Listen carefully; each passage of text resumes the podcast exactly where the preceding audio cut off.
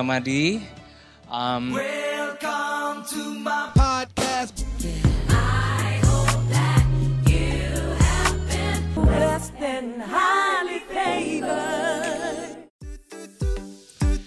Hello, welcome to podcast series So You Think You Can Preach bersama gue Denny Gamadi. Wow. Dan hari ini sudah ada Pastor Jason Budi Prasetya. Yeay. Hello Yeay. Pastor Jason. Hello, Dan. Wah, Ya, don't call me pastor dan call me JBP. JBP. Singkatan itu ya, Jason Budi Prasetya ya. Oke, Iya. siapa bro? Tapi nggak perlu kasih, nggak perlu panggil aku pastor. Oh gitu ya. Oke, very well. JBP. Eh, padahal Bapak ini adalah lead pastor di The City Light ya. Iya. But I believe you have your own reason for that. Wah, dan hari ini eh, kita bakal ngobrol-ngobrol soal preaching, Pak Jason. Oke. So, saya langsung nanya straight to the point. What are Yeah. your unique styles in preaching? My unique style. Mhm. Eh, saya suka ini ya, melihat sisi Bible atau stories atau teks di dalam Alkitab, poin-poin yang surprising, surprising truth istilahnya ya. Mhm. Jadi segala sesuatu yang diizinkan Tuhan ditulis di dalam Alkitab, kalau ada hubungannya dengan karya Allah Bapa, Allah Anak, Allah Roh Kudus, terutama karya eh, kehidupan Tuhan Yesus yang menjadi sahabat orang berdosa, makanya saya juga nggak mau dipanggil pastor, sebetulnya karena Yesus saja dikenalnya sebagai friend of sinners itu. Wow. Jadi bukan dikenal sebagai guru agama yang hebat pada saat dia di dunia, tapi sahabat orang berdosa. Nah, semua uh, tema dari Tuhan Yesus khotbah dalam perumpamaan dan juga contoh kehidupannya itu memberikan surprising truth buat orang-orang yang melihat, mendengarkan. Jadi kalau seluruh teks Alkitab bagi saya nggak ada hubungannya dengan Tuhan Yesus, maka itu sekedar moral lesson, sekedar sekedar pelajaran moral Hmm. berapapun betapapun itu bagusnya betapapun itu menginspirasinya itu uh, pelajaran moral itu self development uh, lessons tapi mungkin nggak ada hubungannya dengan apa yang Tuhan kerjakan di dunia ini jadi bagi saya uh, mungkin saya mencoba untuk menggali menemukan apa sih surprising truth yang Tuhan singkapkan lewat kesaksian para penulis Alkitab dan juga kesaksian para saksi mata yang dia titipin pesennya. I see. Nah, surprising truth itu Pak Jason bisa dapat dari mana? Karena ini kan butuh penggalian yang dalam, lihat konteks. Iya, jadi eh, bagi saya pengertian konteks itu ada internal sama eksternal kali ya.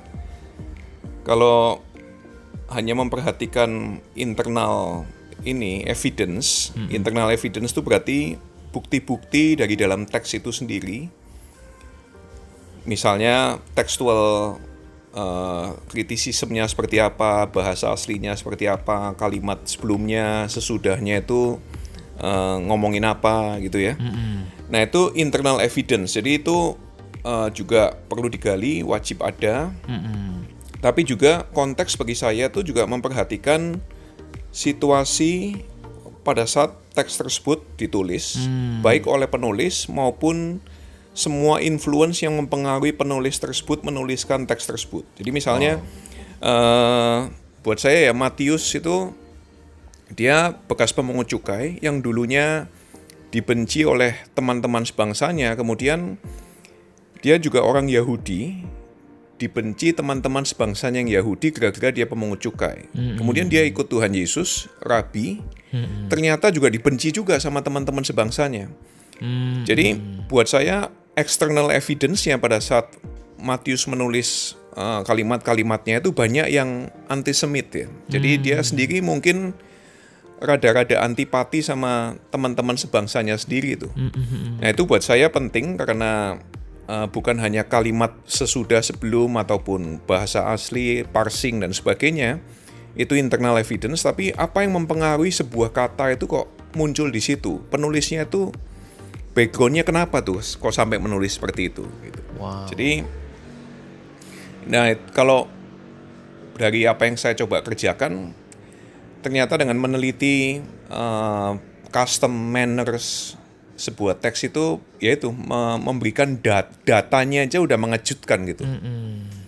Wow. Datanya aja udah surprising ya. Heeh.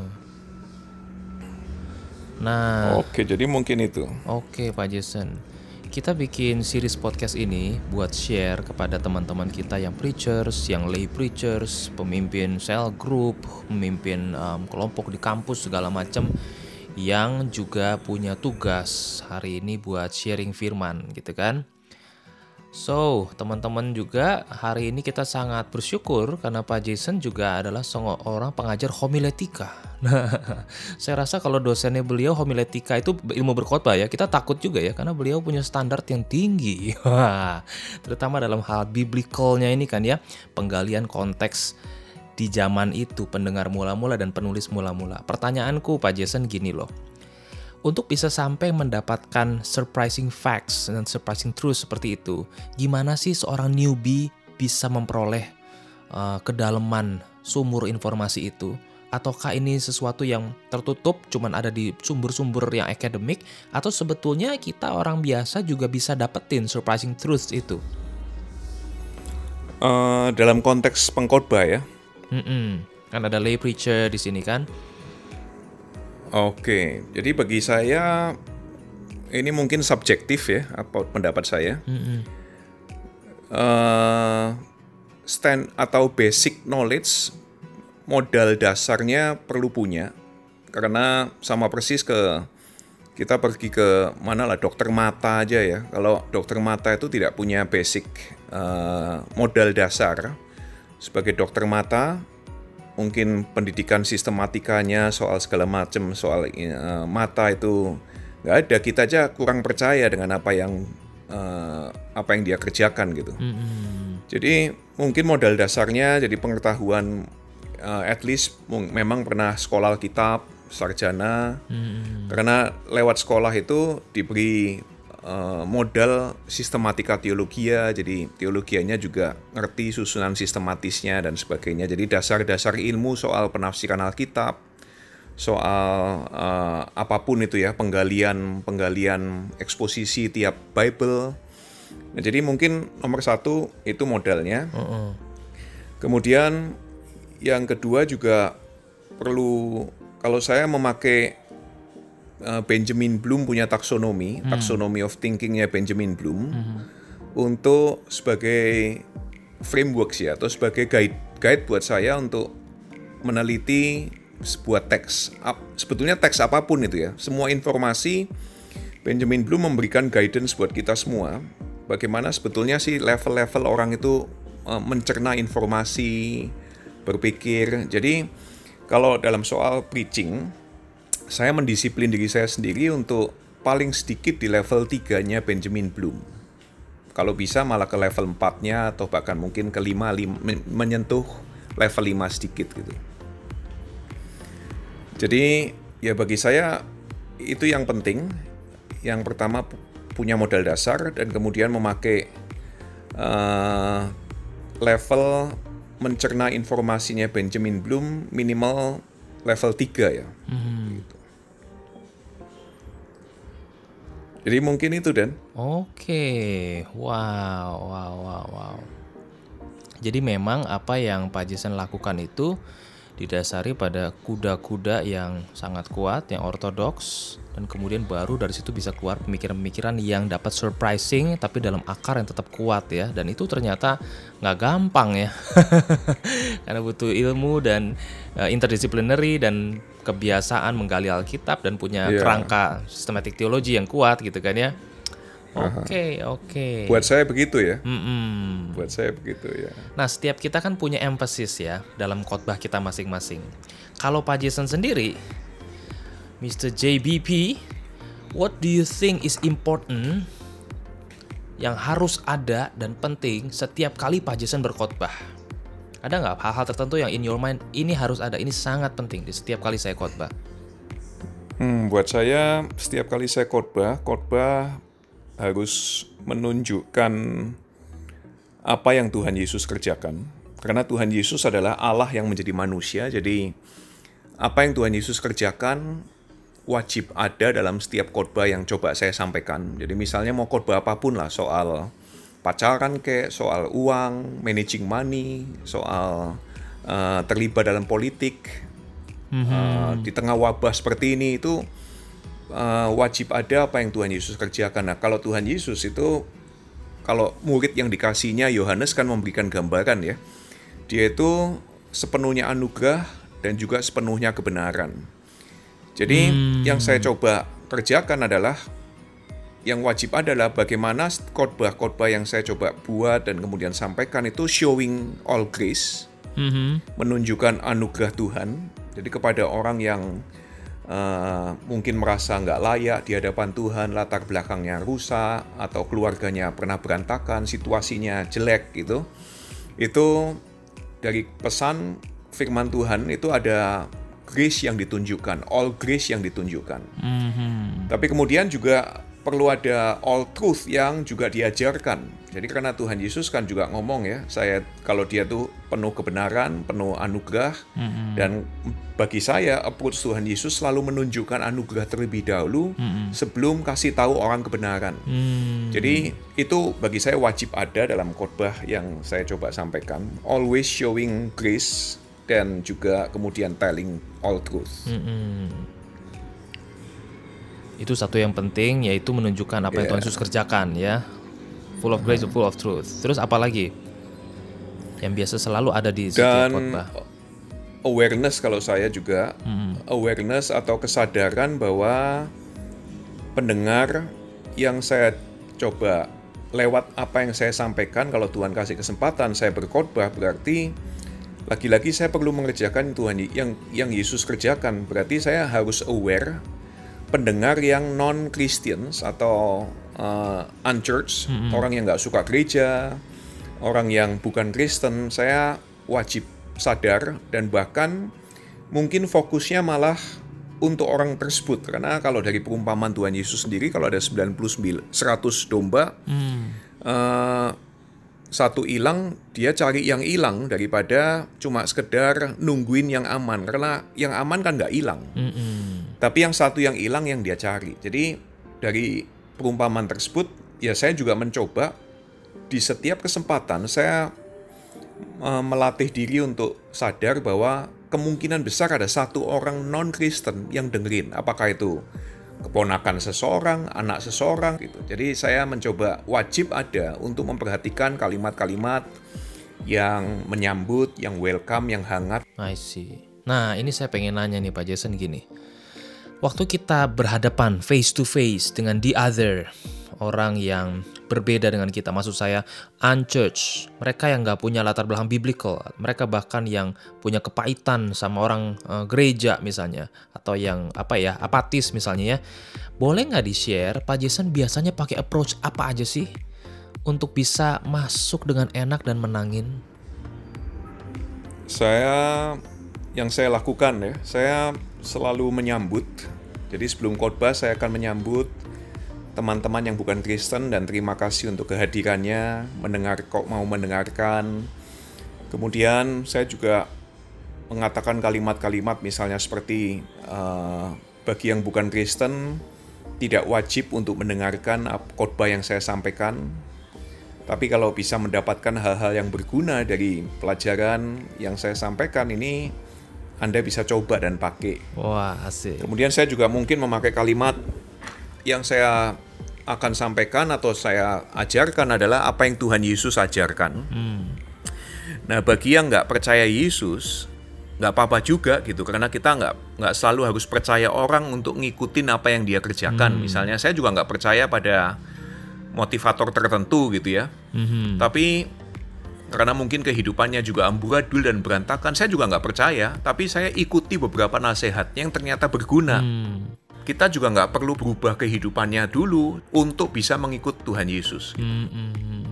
Jadi itu yang saya kerjakan. Kemudian juga eh, menjelaskan sebuah teks itu saya hampir nggak pernah pakai kalimat ini ya. Alkitab mengatakan, karena itu buat orang bukan Kristen kan nanya.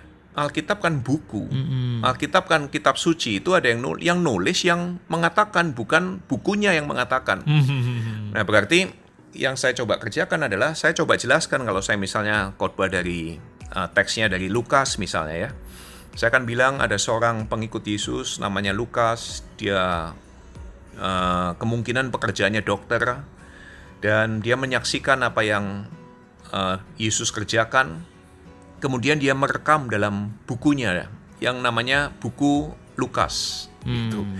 Jadi saya mungkin memakai beberapa kalimat untuk menjelaskan siapa Lukas dan kemudian uh, latar belakang kenapa kok dia menuliskan sesuatu dalam bukunya. Karena orang bukan Kristen kan nggak tahu siapa itu Lukas, nggak hafal dengan perikop Lukas 15 misalnya. Nah sering kali eh, bahkan dalam khotbah penginjilan sekalipun pengkhotbah langsung ngomong gitu ya. Ini bagian yang kita semua kenal. Lukas 15 tentang anak yang terhilang. Padahal orang yang bukan Kristen nggak pernah kenal tuh bagian tersebut. Iya. Nggak pernah baca gitu. Mm-mm.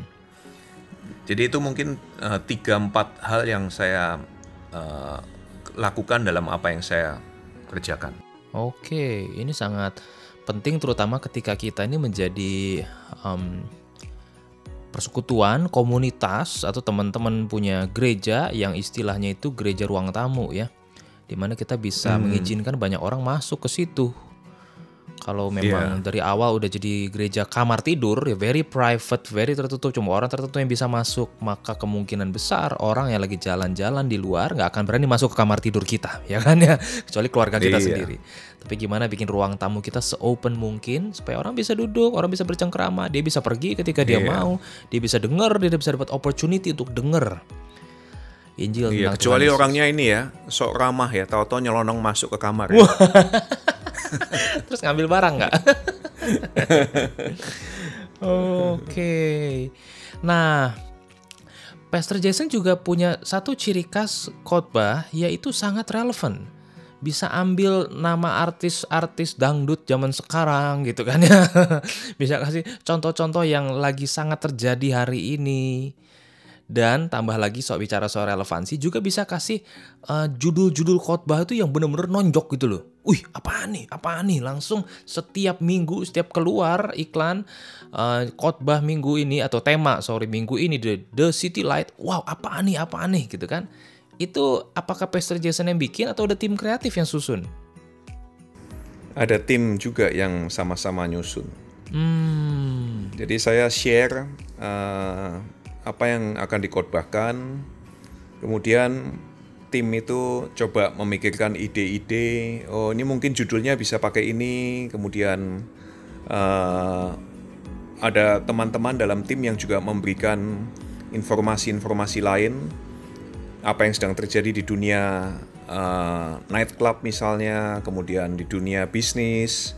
Dan dari contoh-contoh itu saya baca, saya juga uh, tanya sana sini, mm-mm. bahasa apa sih yang lagi yang lagi ngetren nih gitu. Karena saya kan juga nggak uh, saya sudah generasi apa nih ya, tapi kan bahasa anak saya aja generasi selenial saya banyak nggak tahu. Tapi dengan tanya-tanya kepada dia, dia juga kasih tahu, oh ini lagi ngetren bahasa ini nih. Mm-mm. Nah saya pun pakai nggak selalu berhasil juga karena kadang-kadang orang seumuran saya pakai istilah anak SMA gitu ya. Jadi jadi aneh aneh sendiri dan juga yang dengar juga aneh gitu. Jadi nggak selalu berhasil juga. Oke. Eh, dari obrolan hari ini kan kita ngobrol tentang um, biblically rooted, gimana penggalian itu bertanggung jawab lihat konteks dekat, konteks jauh, dan pemikiran sampai belum taksonomi level 4, level 5 kalau bisa, tapi 3 sebenarnya standar, dan kemudian tadi penyampaian dan tone dan ajakan yang friendly untuk mencari orang-orang yang unchurched, yang hilang misalnya kan ya. Um, Dan yang terakhir ini kita kan bicara soal kreativitas. Nah tadi Pak Jason eh, sebutin tentang tim, ada tim yang ngebantu buat dapetin berpikir kreatif. Tapi I think that there is more than just this team, because every time you preach itu ada kreativitas yang like nggak ada preacher preach like you do gitu loh. Nah, boleh nggak di-share ke kita? Barangkali kita bisa niru gitu loh. Gimana sih how to be creative like JBP? Adakah disiplin tertentu yang dilakukan, cara berpikir, kegilaan yang dipelihara misalnya, untuk tetap bisa jeder kreativitas itu muncul pas khotbah? kreativitas dalam apa nih? Kayak kalau saya pernah saya mencoba berbagai macam cara ya. Kadang-kadang pakai objek objek lesson. Tapi mungkin buat saya kreativitas tuh yang jelas harus ada dalam saya punya pegangan gini ti- 3H namanya ya. Jadi heart, head, and hand. Hmm. Jadi hati terlebih dahulu, kemudian rasio, sesuatu yang make sense, dan kemudian hand. Hand itu action. Hmm. Eh, jadi kalau hati itu kan sesuatu yang personal ya, dan Tuhan kan selalu mencoba touch our hearts first, Hmm. Eh, baru kemudian eh, apa yang ada yang kita rasakan di hati, sentuhan Tuhan di hati itu menstimulir rasio kita untuk berpikir dan sebagainya dan kemudian kita bisa mencari cara untuk action. Nah, de- mungkin dengan approach yang sama, kreativitas yang mungkin dimaksud, saya nggak selalu bahkan mungkin sudah jarang pakai object lesson karena buat saya yang kreativitas itu memang justru dalam pemikiran dan kemudian menemukan menemukan itu tadi surprising truth tadi. Bagaimana all grace dan dan all truth itu disampaikan dengan kreatif, dialami dengan kreatif dan kemudian dicari cara bagaimana mengaplikasikannya juga dengan kreatif gitu. Jadi how to show all grace and tell all truth itu creatively. Hmm. Jadi mungkin nggak punya tips khusus sih harus pakai apa misalnya gitu ya peragak kayak atau enggak saya nggak punya tips khusus untuk hal itu. Oke. Berapa tahun lalu nih saya lihat di eh, khotbah di City Light itu ada Pak Jason bawa senapan panjang. Terus undang satu volunteer maju ke depan. Saya lupa bahas tentang apa. Terus dia suruh pegang eh, balon yang udah ditiup di atas kepalanya. Terus Pak Jason tembak balonnya. Kalau meleset kena jidatnya kan. Iya betul. Tapi ternyata dikerjain ya itu orang ya. Pas jeder gitu di belakang si orang volunteer tersebut ada yang tusukin jarum kan. Nah Iya. orang itu nggak sadar ya karena ini di belakangnya kan. Itu satu contoh tuh. Terus aku inget juga pernah juga khotbah tiba-tiba waktu menjelang akhir khotbah orang-orang yang datang tuh dikasih chicken stick, chicken nugget. Hmm. Semua dibagiin ya. itu bukan perjamuan kudus jelasnya. Terus bahas soal ayam yang menuding Petrus sudah digoreng. kita tidak lagi tertuduh. Mari kita makan ayamnya. Oh itu itu kuat banget loh. Bahkan itu itu many years ago mungkin ya. Saya lupa. Nah. Terus Ya kalau itu itu bagian action itu malah ya. Jadi bagaimana untuk membuat orang teringat dengan seluruh pesan hari itu. Eh, di bagian akhir saya mungkin itu memang masih sering saya lakukan memberikan apa itu ya? Alat untuk orang ingat dan coba mempraktekkan gitu. Jadi bukan hanya alat peraga di stage di panggung, tapi audiens kita memang yaitu misalnya yang contoh ayam tadi itu setiap orang mendapat chicken nugget. Oh, oh. eh, bukan hanya diperagakan di stage tapi Ya. tiap orang kalau pegang gitu ya waduh inget banget gitu. Oke. Iya Wow itu, ya itu nancep banget for many years. Apalagi ada tema dulu yang series atau enggak, Beer and Bible. Wow, inilah yang saya bilang Oh. kreatif banget gitu loh. Kok bisa kepikir? Padahal kekristenan udah berlangsung sekian ratus tahun, tapi mungkin ini baru. sebetulnya enggak sih kalau misalnya kayak Beer and Bible aja mujizat Yesus yang pertama juga mengubah itu apa namanya H2O jadi alkohol jadi wine iya ya. Terus pernah ada ini lagi tema yang PUBG. Terus diperagain permainan di layar LED yang gede dan anak-anak muda yang biasa main PUBG like wow, I can relate so much gitu kan. iya Hmm. Jadi tadi em, kreativitas harus masuk ke tiga area itu ya, heart, head, dan hand. Dan kemudian Aha. ditaruh di belakang juga buat nonjok dan partisipatori ya. Ini yang Iya. susah kan ya. Kalau ayamnya lalu dimakan sama pendetanya sendiri, mungkin jemaat sebel. Waktu semua dibagi nggak ada yang komplain. Iya, Oke. jadi memang ya memang karena lingkup saya gereja sendiri ya maksudnya Hmm. orang-orang yang memang saya membaktikan diri untuk melayani orang-orang yang Tuhan percayakan. Jadi mungkin itu lebih mungkin. Kecuali kalau undangan ya rada lebih sulit ya. Hmm, benar-benar. Iya. Kalau Pastor Jason selama ini bertahun-tahun selain preaching juga listen to people preaching kan? Iya. When you listen to sermons di mana pun di platform apa pun, what things that annoy you when you listening to a sermon? Eh, apa yang noise me ya? Eh, saya sih orang yang bisa saya bisa mencoba belajar dari model apa pun sebetulnya bahkan khotbah yang menjengkelkan ya.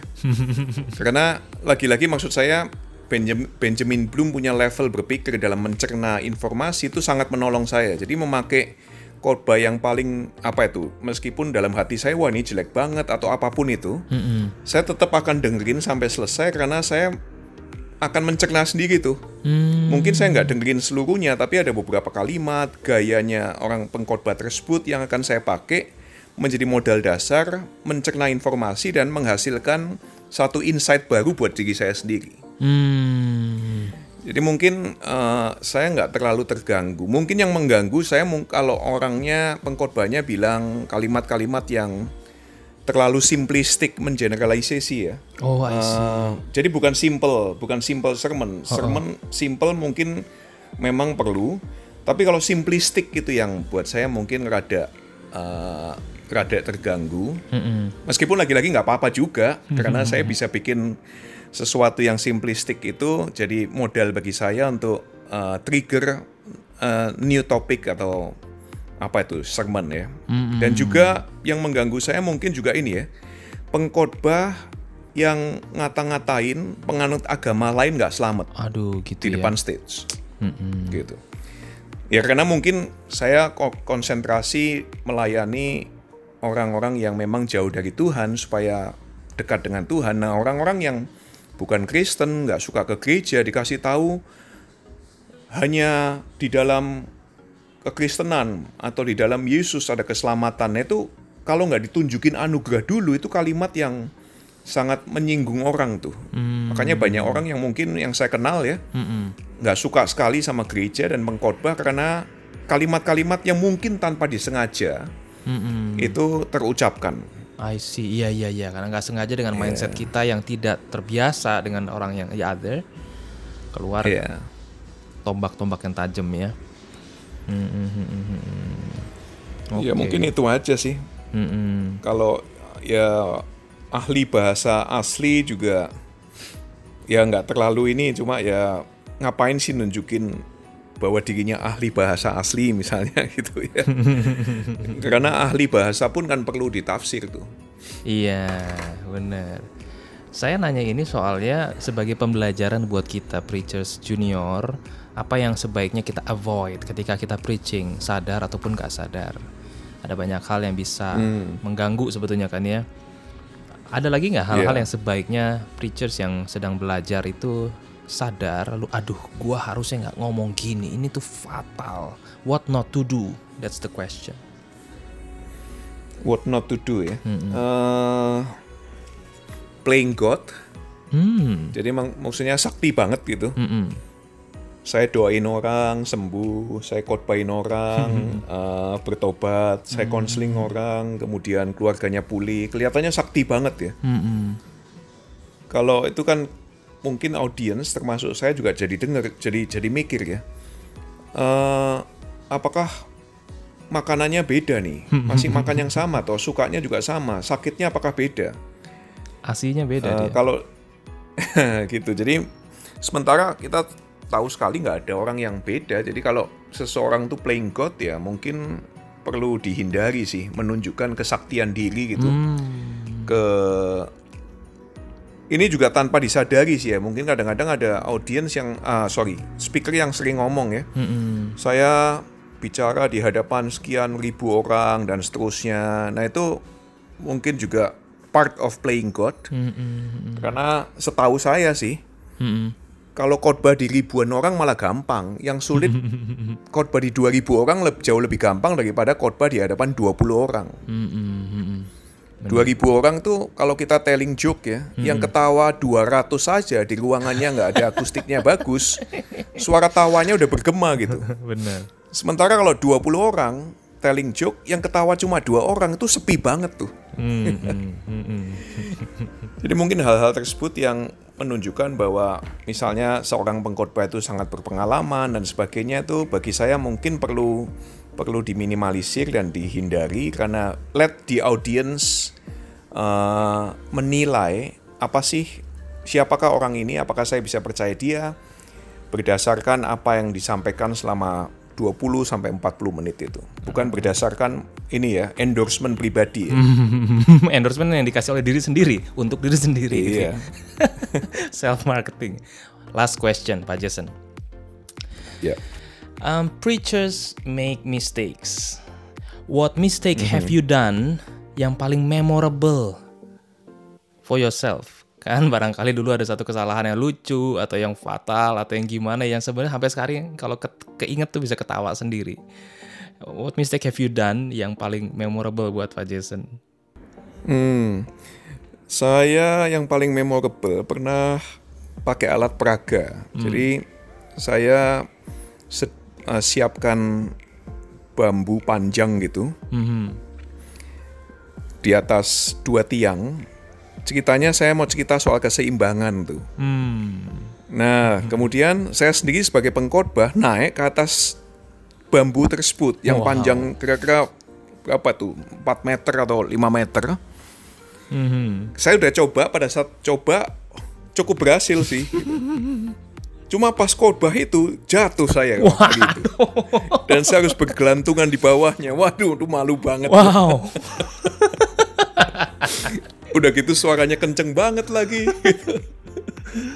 Wah, itu malu banget. Tapi mungkin audiens juga jadi jadi asik aja tuh ya lihat pengkhotbahnya. Kasih alat peraga gagal jatuh sendiri. Terus Pak Jason bisa playing cool nutupin itu atau gimana? Ya saya bilang aja ya Ternyata nggak berhasil nih saya menunjukkan keseimbangan Aduh, iya ya. Jadi ada alat-alat yang mesti dicoba hanya oleh expert ya. Iya Jadi hari itu mungkin ya saya karena berlatih dulu ya Hmm. Nah dari situ mungkin saya belajar bahwa alat peraga nggak selalu harus di atas stage nggak harus kita yang ngerjain Hmm. Bisa orang lain dan malah bisa juga seluruh audiens juga mendapatkan apa tuh namanya alat peraga di tangannya gitu. Mm-mm. Mm-mm, mm-mm, mm-mm. Oke, oke teman-teman dan pendengar sekalian. Kita udah ngobrol dan dengar pembelajaran hari ini yang memperlengkapi kita lebih jauh lagi soal preaching. Kita sampai di sini dulu, kita udah bahas panjang lebar. Thank you banyak for listening and thank you banyak Pak JBP for being with us. Thank you so much, San. Oke, Thank you so much. kalau gitu kita sudahi This is the end of the podcast. Gua Denny Gamadi bersama Jason Budi Prasetya. We Alright. check out and God bless you. Oke, thank you guys.